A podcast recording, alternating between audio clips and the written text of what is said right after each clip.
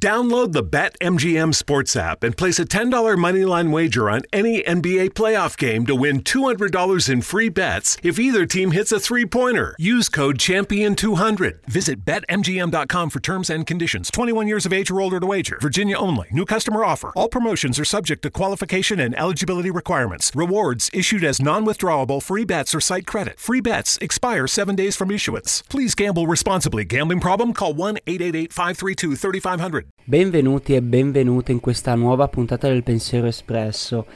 E devo dire che fa strano ritrovarsi davanti al microfono dopo tanto tempo, perché in effetti è passato un bel po' di tempo dal, dall'ultimo episodio. E devo dire per fortuna non per mancanza di idee, ma per mancanza di tempo. E non ho avuto veramente il modo per dedicarmi ecco, a questa passione e per condividere delle riflessioni con voi. Eh, c'è da dire però che nel frattempo ho così eh, rivisitato la, la, grafica dei post, sempre partendo dal progetto eh, originale, quello nuovissimo insomma, che mi ha dato la svolta e ho semplicemente deciso di... Ehm, fare un po' di chiarezza nella mia palette, insomma ho letto cose sulle palette, sull'ordine, sul messaggio che vuoi mandare attraverso i colori, ecco. Ho fatto un po' di ordine e ho trovato che i colori ce li avevo già nel logo e quindi ho detto perché non usare quelli. Il rasoio di Occam ogni tanto funziona ancora. E niente, eh, ah, ho tolto le puntate, eh sì, le puntate, ho tolto la pubblicità alle puntate perché sono in fin dei conti inutili e mm, dannose nel senso che annoiano e almeno io le trovo sempre noiose quando le trovo nei, nelle puntate ecco. E però eh, mi chiederete ma come farai a, boh, a starci dentro con i costi dell'abbonamento? Ma vi dirò anche pazienza cioè ripeto non è una seconda entrata non è un vero e proprio lavoro per il momento quindi va bene così, al massimo ci sono degli strumenti che anche qua ho scoperto in questo periodo di così latitanza dal microfono e ci sono per esempio quando ci sarà l'occasione di presentare un libro, di parlarne approfonditamente, ci sarà la possibilità di comprarlo attraverso il link su Amazon affiliato per esempio. Quindi insomma c'è anche questa possibilità. Ma bando alle ciance, andiamo subito con la puntata. Entriamo nel vivo. Di che cosa parliamo oggi? Oggi parliamo della speranza. Perché sembra, almeno così nella mitologia greca, che la speranza sia una forma di punizione. È un po', eh, vedremo durante la puntata, sembra che eh, questa credenza della speranza come punizione, come così malessere dell'uomo, come causa del malessere dell'uomo, eh, sia arrivata insomma con qualche strascico fino ad oggi. Ma andiamo con la lettura da dove prende spunto questa puntata, cioè il mito del vaso di Pandora di Esiodo. A loro, qual pena del fuoco, io darò un male del quale tutti si rallegreranno nel cuore, stringendosi con amore al loro malanno. E questa è la promessa che Zeus fa a Prometeo, e di conseguenza a tutti gli uomini, per essersi impossessato del fuoco.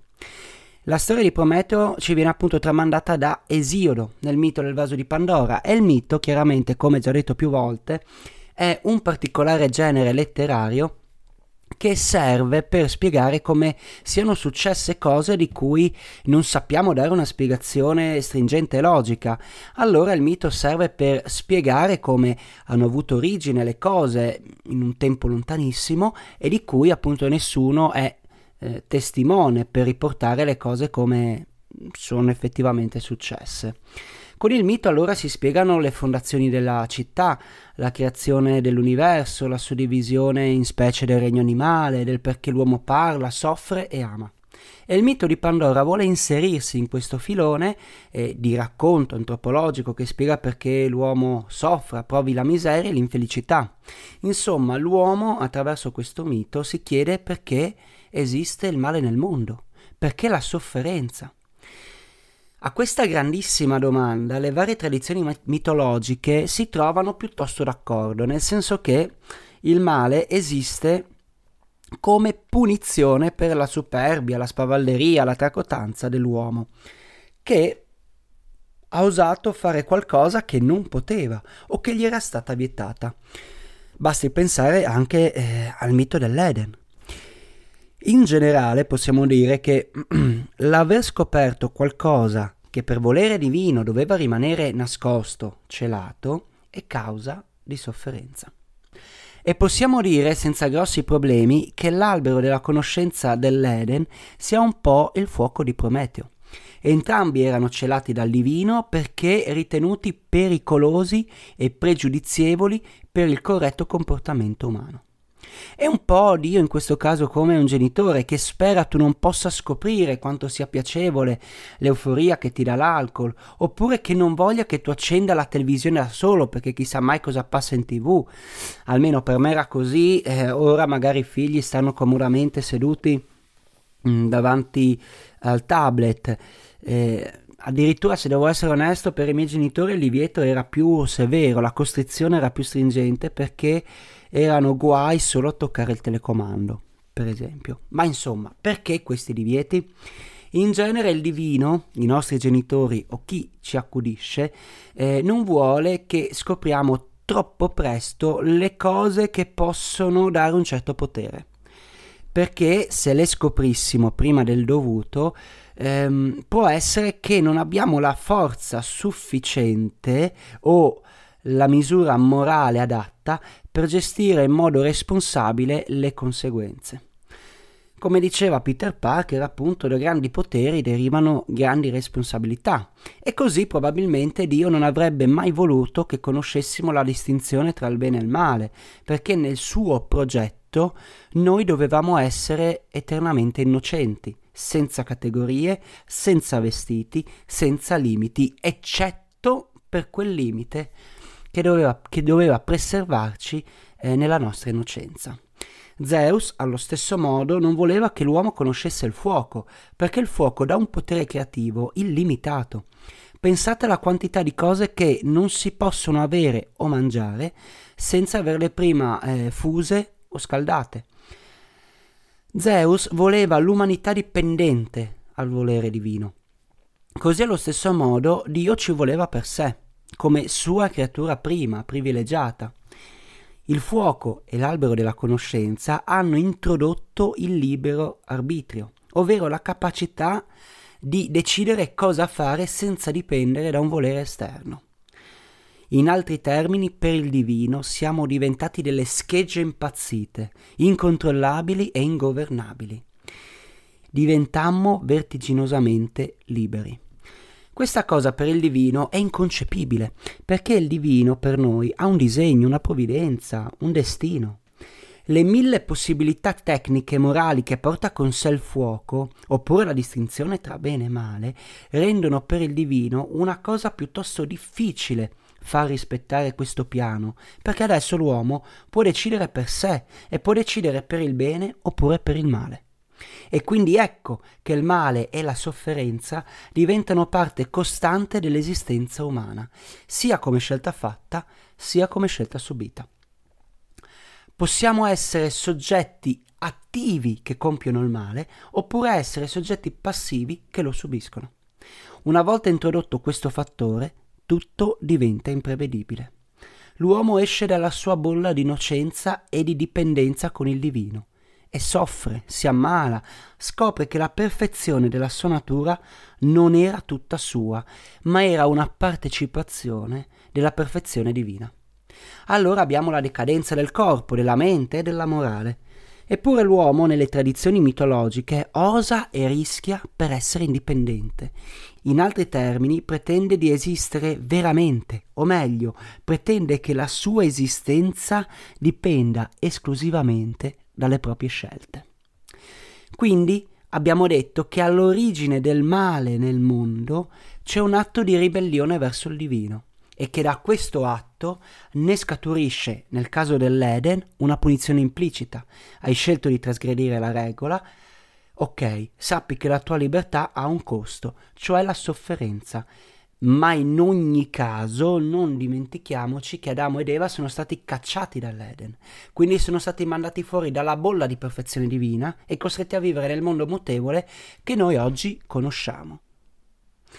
Ma nel caso del vaso di Pandora, il male entra in quel dato mondo come una vera e propria punizione, proprio nella condizione divina dell'uomo, mentre nell'Eden nel caso dell'Eden, Adamo ed Eva vengono scacciati, quindi perdono quel mondo, Zeus invece rovina il mondo che ha creato per loro, introducendo proprio il male, introducendo la sofferenza in quel mondo. E cosa fa allora Zeus? Crea una donna che prima non esistevano in questo così racconto mitologico, esistevano solo uomini che vivevano di quello che avevano, della natura, dei frutti, eh, non conoscevano la vecchiaia, i dolori e semplicemente quando morivano, morivano senza soffrire, dormendo nel loro sonno. Quindi appunto dicevo crea una donna che prima non esisteva c'è anche qua qualche assonanza con l'Ene, ma vabbè, e chiede alle altre divinità di farle dono delle, della loro caratteristica principale. Quindi Afrodite le regala la bellezza e l'arte della seduzione, Atena le fa dono dell'arguzia e dell'intelligenza, Hermes le fa dono della sua curiosità e della malizia. Zeus la manda in dono ad Epimeteo, che è il fratello di Prometeo, il quale lo aveva anche avvertito occhio che insomma non accettare doni da Zeus perché non siamo in buoni rapporti. Ma Epimeteo che è un po' tardo, perché proprio lo dice anche il nome, mentre Prometeo e Prometis, Metis è l'intelligenza, quindi Prometeo, qualcosa che è, avvantaggia l'intelligenza, Epimeteo è Epimetis, cioè a poco, Epi arguzia, poca intelligenza. Insomma, è tardo questo Epimetteo per natura e si fa incantare dalla bella Pandora e se la sposa. Epimetteo è proprio un pollo, è un allocco, ci casca. Il problema è che Pandora porta con sé anche il proverbiale vaso. E cosa c'è nel vaso? C'è letteralmente di tutto. Ci sono malattie, acciacchi, il lutto, eh, disgrazie. Però all'interno del vaso c'è un'ultima cosa che non fa in tempo a uscire dal vaso. Perché Pandora, per volere di Zeus, richiude il vaso. Ho detto vaso tante volte. Cosa c'è dentro il, questo vaso? C'è Elpis. Il testo dice letteralmente così: disperse i mali, preparando gli uomini a fanni luttuosi. Soltanto Elpis, la speranza, là nella casa intatta, dentro rimase sotto i labbri del vaso, né volò fuori. Perché prima Pandora rimise al vaso il coperchio, secondo il volere di Zeus. Ora, su sta parola si è scritto tantissimo e ci sono varie traduzioni. La più comune, ma anche la più problematica, è speranza. Elpis uguale a speranza ma allora vuol dire che sperare è un male, perché non dimentichiamoci che comunque Elpis è contenuta in un vaso che contiene unicamente disgrazie, quindi Zeus sembra voler punire l'uomo facendolo sperare, facendogli attendere le cose future. Ci sono traduttori però che si sono rifiutati di considerare la speranza come un male, e Romagnoli, per esempio, traduce Elpis come timore del futuro, e in una nota scrive che tradurre Elpis con speranza non ha senso, perché la speranza non può essere annoverata tra i mali e perché se fosse rimasta dentro il vaso non sarebbe fra gli uomini, dei quali invece dice Romagnoli, è la più tenace compagna. Quindi Romagnoli esclude la presenza della speranza nel vaso per due motivi. Non è un male, e due, la speranza è già fuori dal vaso, perché è compagna dell'uomo. L'uomo è un essere che spera. Io, adesso, che sono un noto paraculo e comunque volendovi lasciare con un dubbio o comunque darvi uno spunto per, mettervi alla ricerca, vi propongo un'altra versione che è un po' più democristiana. Elpis può essere considerato come un termine neutro. Significa aspettativa, attesa del futuro, senza alcuna accezione positiva o negativa. E credo che sia la versione più aderente alla mentalità greca, che è molto focalizzata sul presente. Forse in questo senso Zeus può aver provato un moto di pietà, comandando a Pandora di lasciare nel vaso eh, quella che può essere a questo punto l'illusione, forse più che la speranza.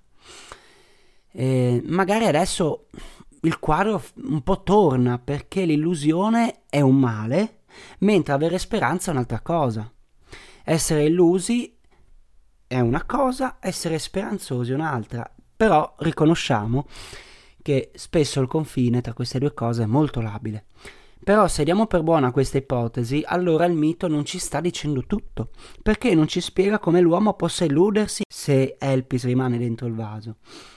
Allora forse il mito vuole essere un insegnamento, forse vuole insegnarci a non illuderci e a sopportare tenacemente i mali. Ma perché allora resistere se non si può sperare in qualcosa di meglio? Se ci pensate, è una cosa tremenda. Da un lato Zeus ci toglie quel male di cui avremmo bisogno per alleviare le nostre sofferenze, che è appunto l'illusione, ma dall'altro lato, senza speranza, chi si alzerebbe dal letto la mattina? Ed è qui, credo, che stia la spaccatura fra il pensiero greco e quello moderno contemporaneo, perché il greco sopportava per sopportare, senza sperare in nulla, perché secondo il paradigma greco sperare o illudersi non faceva altro che distogliere la propria attenzione dal presente. Essere distratto sul presente per inseguire un futuro incerto, che è per definizione incerto, non fa altro che peggiorare il tuo presente. Invece noi, occidentali contemporanei, anche memori del messaggio cristiano, ehm, che portiamo anche inconsapevolmente, siamo creature che sperano, sanno di soffrire, ma sperano che le cose possano andare meglio e lavorano per questo, affinché le cose possano migliorare. Il mito di Pandora quindi fa un po' di casino e ci chiediamo se sia lecito sperare, se è lecito aspettarci qualcosa dal futuro. E di nuovo la cosa è spinosa perché non credo che il futuro caschi dal cielo e semplicemente capiti. Dio, eh, forse il più delle volte è così, tante cose ci capitano, ma c'è una percentuale, magari piccola piccola, che dipende da noi. E anche qua magari eh, possiamo chiederci se magari siamo la conseguenza di ciò che ci è successo o la causa di ciò che ci succederà, no? In base a come speriamo, come ci eh, atteggiamo al futuro. Però ragionandoci anche così adesso con voi, credo che vivere eh, il futuro con ansia eh, e con l'ansia di sapere cosa può succedere dopo, vivere il futuro con timore, non fa bene. E forse in questa chiave eh, veramente allora Elpis ha pieno diritto di essere stata messa nel vaso di Pandora. Però d'altra parte noi comunque qualcosa dal futuro ci attendiamo e speriamo. Eh, quindi o quella che proviamo non è un male, e il vero male è rimasto nel vaso, oppure il mito non ci dice tutto, il che sarebbe comunque strano. Ma insomma potrei andare avanti in loop facendo la navetta eh, fra queste due possibilità. Forse però un modo per chiudere bene la puntata e per lasciarci non solo con un dubbio, ma anche con una mezza risposta, può essere utile eh, citare Dumas, che scrive nel Conte di Montecristo. Ho sperato. L'uomo è una povera e miserabile creatura. Che cosa ho sperato? Non lo so qualche cosa di ignoto, d'assurdo, d'insensato, un prodigio. E quale? Può dirlo Dio solo, che ha mischiato alla nostra ragione il sentimento della speranza. È fantastico. Dio ha mischiato nella nostra ragione il sentimento della speranza e noi adesso stiamo qua a chiederci se sia stato un bene o un male. E niente, è stato bellissimo poter registrare nuovamente una puntata e spero che l'abbiate trovata abbastanza stimolante da farvi fare un tuffo nel mondo di Esiodo, della mitologia greca e anche magari così di farvela condividere. Ehm, e niente, noi ci sentiamo con la prossima puntata del Pensiero Espresso.